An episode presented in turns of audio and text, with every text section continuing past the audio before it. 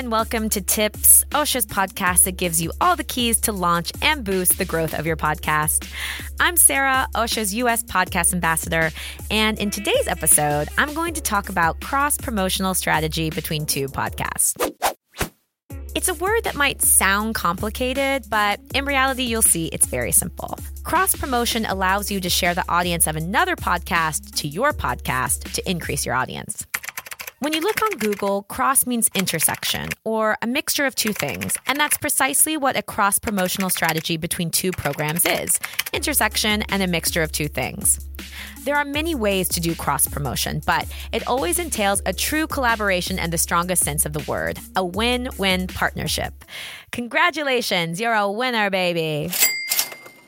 The first way to do cross promotion is simply to broadcast an audio advertisement at the beginning of a different podcast than yours. You should introduce yourself and describe in a few words the concept of your show so the other show's listeners have a chance to get a taste for your podcast. I've actually subscribed to a new podcast based off of this technique.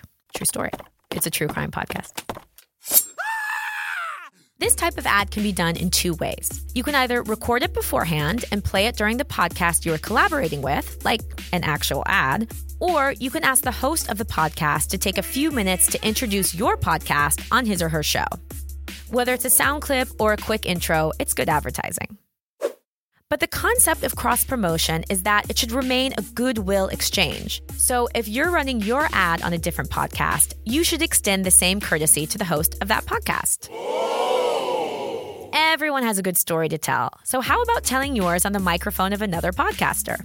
The interview format as part of a cross promotional strategy is very common. Being introduced to an audience that doesn't know you yet by a podcaster they trust will add value to you and bring listeners to your show. Because as we know, word of mouth is the first tool of discoverability of a podcast. And if a recommendation comes from someone you like, it's even more valuable. Podcasting is a proximity media where the relationship of trust is created between the host, the audience, and the guest. By choosing to do cross promotion, you can take advantage of this special bond to make your show better known.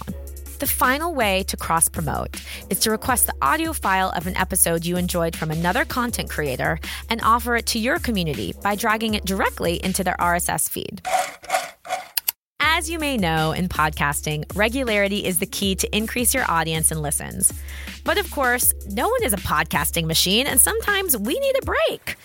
Trust us, we are a French podcasting platform, and French people know the importance of a vacation. so, kill two birds with one stone. Avoid a potential drop in listeners by introducing a new podcast to your audience, and in the spirit of cross promotion, hopefully the same will be done for you. There you have it. Now you know what a cross promotional strategy looks like. But now comes the critical question How do you find the right podcast or podcast, yes, plural, to set up such a visible partnership? Okay, think about it. Before jumping into sending emails to the 100 biggest podcasters in the US, think about the email you're going to write and then imagine the one you would like to receive. Tell them why you like their podcast and why you would be honored to participate in it. Before you even tell them about yourself and your show, tell them about their show and tell them about why they're so great. I mean, you know the expression you get more flies with honey than vinegar. Then ask yourself about your target audience. Who are the people who might already be interested in your topic? Who are the listeners you would like to reach? Which podcasts are the closest to the theme of your show?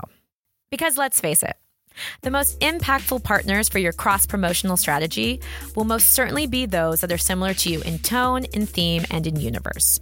Don't be afraid to propose a cross promotional collab to a podcast that deals with the same subjects as you. On the contrary, consider that your listeners are probably passionate about your topic and may have time to listen to several episodes from several shows during the week. I don't know about you, but who doesn't love winding down their week by binge listening to several murder podcast episodes? True crime is my mental yoga. This is to say that people who love to listen to murder listen to a lot of murder podcasts, like a scary amount. If an audience is passionate about a subject, they're going to want more on the same theme. And also remember that a podcast is embodied by the person who hosts it. Two podcasts dealing with the same theme with two different hosts are two unique podcasts. But be careful. For a partnership like this to work, the size of the audience must be roughly similar. Otherwise, you'll lose the win win aspect. To find podcasts with approximately the same number of listeners as yours, you can use the Podcast Audience Graph tool. All the podcasts available on Apple Podcasts are listed there, so you'll probably find yours. Another tip is to evaluate the social network community of the podcast with whom you want to do cross promotion. If you're still looking for podcasts with whom you can implement this type of strategy, I recommend that you make yourself known to the podcasting community. I hope you enjoyed this episode of Tips. If you did, please leave a positive review on Apple Podcasts or on Spotify, or even share the episode with your friends. Also, feel free to tell me what topics you'd like to see covered in future episodes. You can tell me in the comments or on Ausha's social media. See you next week for a new episode. This show is brought to you by Ausha, the all in one podcast hosting and marketing platform to help you grow your podcast.